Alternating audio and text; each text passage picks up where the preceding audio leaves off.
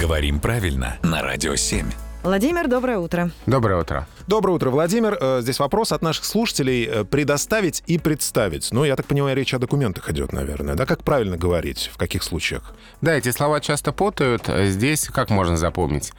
Представить — это именно предъявить, показать, продемонстрировать.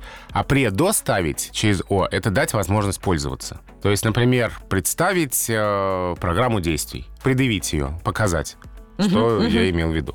А предоставить информацию, предоставить в счет распоряжения какие-то документы, то есть дать возможность пользоваться, дать возможность Квартиру. распоряжаться. Предоставить квартиру, например, для проживания. То есть появляется «о», появляется значение дать возможность пользоваться. Видите, там тоже «о». Вот так можно запомнить. Ну, теперь все понятно. Владимир, спасибо. Друзья, если есть какие-то вопросы по разного рода словам или выражениям, как произнести, как написать, откуда взялось данное слово, напишите нам radio7.ru, конверт Владимиру Пахомову. Все обсудим. Спасибо, Владимир.